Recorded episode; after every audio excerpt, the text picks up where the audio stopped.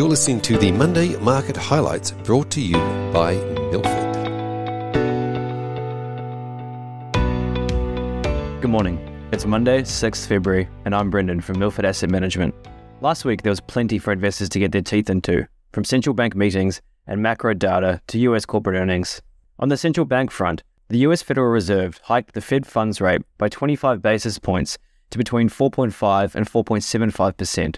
Changes in the statement outline the committee's focus has shifted from the pace of rate hikes to the extent of future increases, with some participants interpreting that as meaning hikes in excess of 25 basis points are all but ruled out going forward in this tightening cycle. In contrast to the hawkish statement, the press conference showed some dovish signs. Powell was at pains to talk to the disinflation we're seeing come through in recent data points, and rather than push back on recent easing of financial conditions, he noted that conditions had tightened significantly over the past year. The market certainly interpreted these comments in a dovish light, with the Nasdaq rallying 3.5% and the S&P 500 rallying 1.5% on the day. The Bank of England Monetary Policy Committee raised the bank rate by 50 basis points to 4% last week, however removed a lot of the more hawkish language from the statement. The removal of the word forcefully from the statement suggests the bank are likely to step down to 25 basis point hiking increments going forward, and the comment about looking at the impact of the significant increase in bank rates so far implies the bank feels it's closer to the end of the tightening cycle. The shift in language is unsurprising given the material fall in UK natural gas futures since December, meaning household energy bills are now likely to fall below the energy price guarantee from the second half of this year. This eases the inflationary burden thus requiring a less aggressive monetary policy reaction than it may have. Finally, on central banks, the European Central Bank met last week and hiked the deposit rate by 50 basis points to 2.5%, while reinforcing the intention to raise rates by another 50 basis points in March. The tone was generally more hawkish, with the bank noting that core inflation was still too high, thus, more work was needed.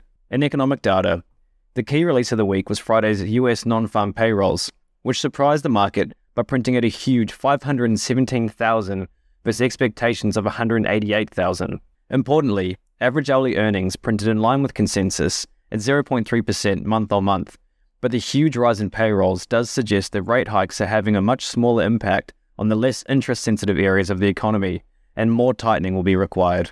In New Zealand, we got a read on the state of the employment market, which outlined a still very strong market, but the data was a touch softer than economists had expected. The unemployment rate printed at 3.4% versus expectations of 3.3%, but it was the average hourly earnings number that perhaps surprised most, printing at 0.9% versus 2.6% in September. The slowdown in wage inflation is likely welcomed by the RBNZ, but the labour market generally remains very tight. It was a busy week on the corporate earnings front, with major US tech names reporting. Meta came at the start of the week with a renewed strategy focused on delivering a structurally more efficient company. Management outlined FY23 OPEX and CAPEX guidance 5 and 12% lower, respectively, outlining this focus on efficiency. In fact, Meta management said the word efficiency over 25 times during the 60 minute earnings call. The market clearly liked what they heard, with the stock up 23% on the day, the largest single day gain in nearly 10 years. Unfortunately for tech bulls, the positivity stopped there. Apple, Amazon, and Alphabet all reported results later in the week, which outlined that a slowing economy was weighing on demand. Apple missed earnings estimates for a range of reasons, including FX impacts, supply constraints, and broader macro challenges. The guidance for another quarter of revenue declines also disappointed the market and implies a negative 21% quarter on quarter decline. For Amazon, the slower than expected Amazon Web Services growth and margin compression increased investor concerns around cloud which resulted in the stock falling over 8%. In Australian equities, insurer IAG provided renewed guidance on the back of the terrible flooding seen in New Zealand last week. IAG reported an excess of 15,000 claims for Auckland floods, which suggested they would therefore breach the $236 million retention. The result is a revision to FY23 reported insurance margin from 14 to 16% to 10%, a material decrease. The stock closed the week down 7%. Flight Centre came to the market to raise $180 million to fund the acquisition of UK leisure business Scott Dunn. Flight Centre also provided a trading update, noting first half EBITDA of 95 million, 17% ahead of consensus, and above their own guidance of 70 to 90 million.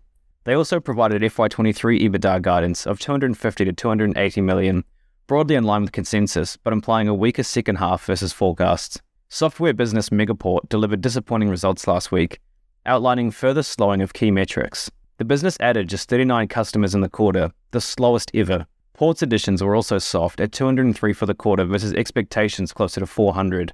Management noted that the recent softness in gross additions is likely down to economic conditions slowing customer decision making. The market clearly wasn't happy with these poor metrics, with the stock down 25% on the day. In the week ahead, the key event for us is the RBA on Tuesday, where the market is pricing an 80% chance of a 25 basis point rate hike. We've seen some more conflicting data in Australia in recent weeks, with extremely strong wage growth data but very poor retail sales. So it'll be interesting how the RBA interprets this. Elsewhere, we will be watching UK GDP, European retail sales, and the remaining US corporate earnings. Thanks for listening. We'll see you again next week.